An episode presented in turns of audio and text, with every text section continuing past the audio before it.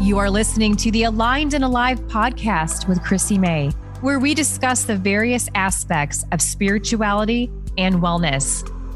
A place where you can find guidance and a space to explore your life's meaning and purpose, allowing you to become connected, aligned, and feeling fully alive. Welcome back, all you beautiful souls, to another episode of Aligned and Alive. I'm your host, Chrissy May, and today I'm touching on the myth of discipline and how you can release any story you have created around this topic to one where you can become empowered and create habits in order to achieve the life you desire.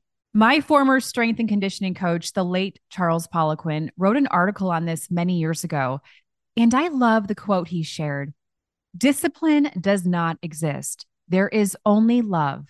Love is the most powerful creative force in the universe. You are the result of what you love most.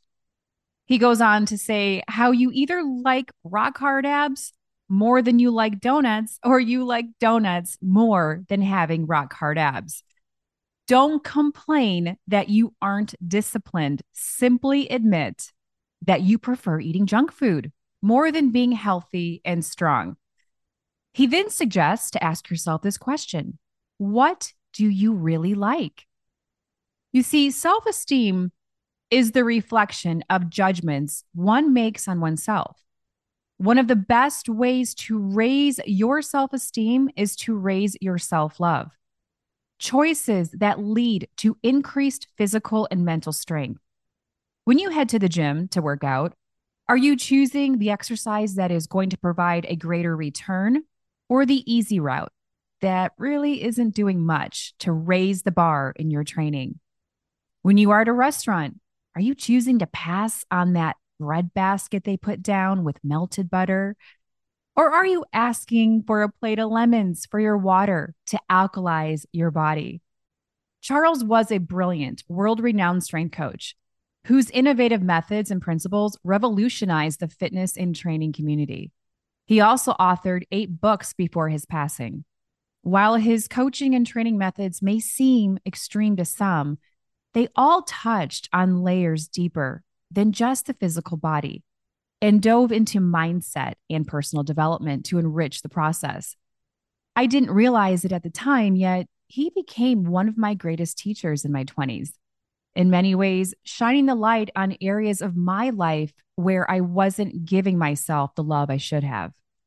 Sure, I showed up and committed to the programs he designed for me that ended up producing a physique with 9% body fat and a plate of knowledge and supplementation that I never had prior. Yet the real gift was greater than all of that, and one I have come to realize 20 years later. Here are several points that Charles created on how to get rid of the obsolete concept of discipline.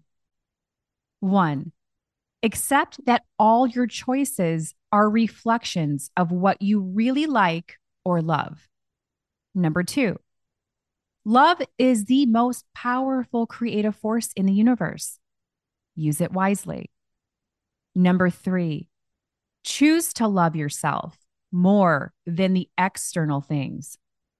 Number four, when you take care of yourself, you increase the growth of your self esteem.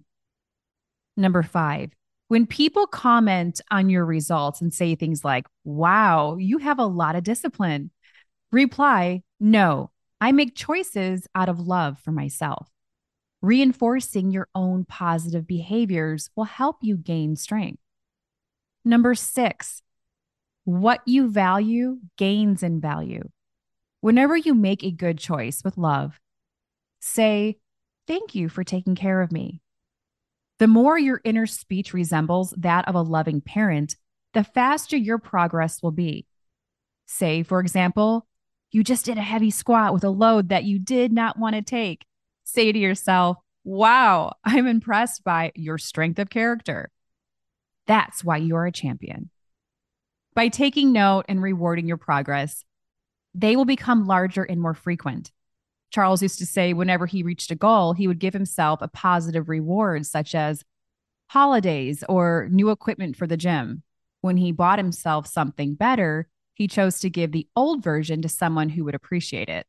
Living a life without super frivolous items leaves more room for your personal growth. And number seven, learn to meditate.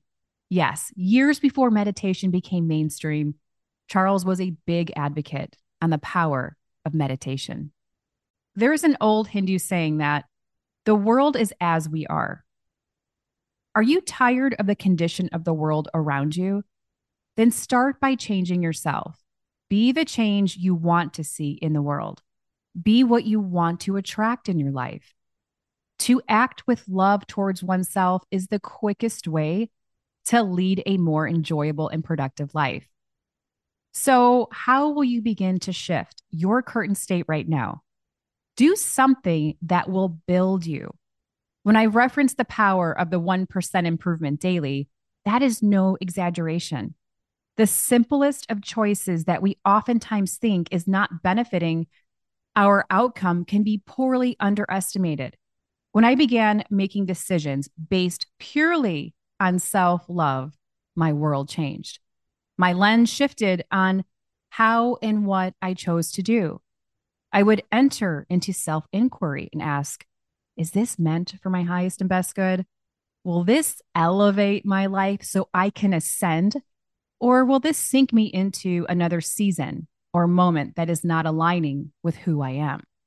It's not a matter of discipline, yet a matter of self love and choices based off of that. I now choose paths and people that nourish my soul. I've chosen the dark road, it only leads to despair. So focus on loving yourself more, and you will begin to see a higher level of living unfold. How are you nourishing yourself throughout the ups and downs of life? Are you in a season where you could use support, guidance, and a safe container to release all that is not in harmony with your highest self?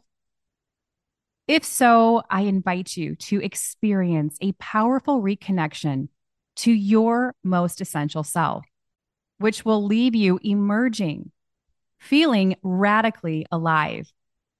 Gain peace and clarity, which will allow you to step into a space of prosperity and abundance with ease. Flush out limiting beliefs and patterns that are no longer serving you. I'm co hosting an intimate two day immersion with Maria Teresa Chavez on May 6th through the 8th in Sedona, Arizona, off of Oak Creek. We will be guiding a like hearted group of women through two days of sacred ceremonies.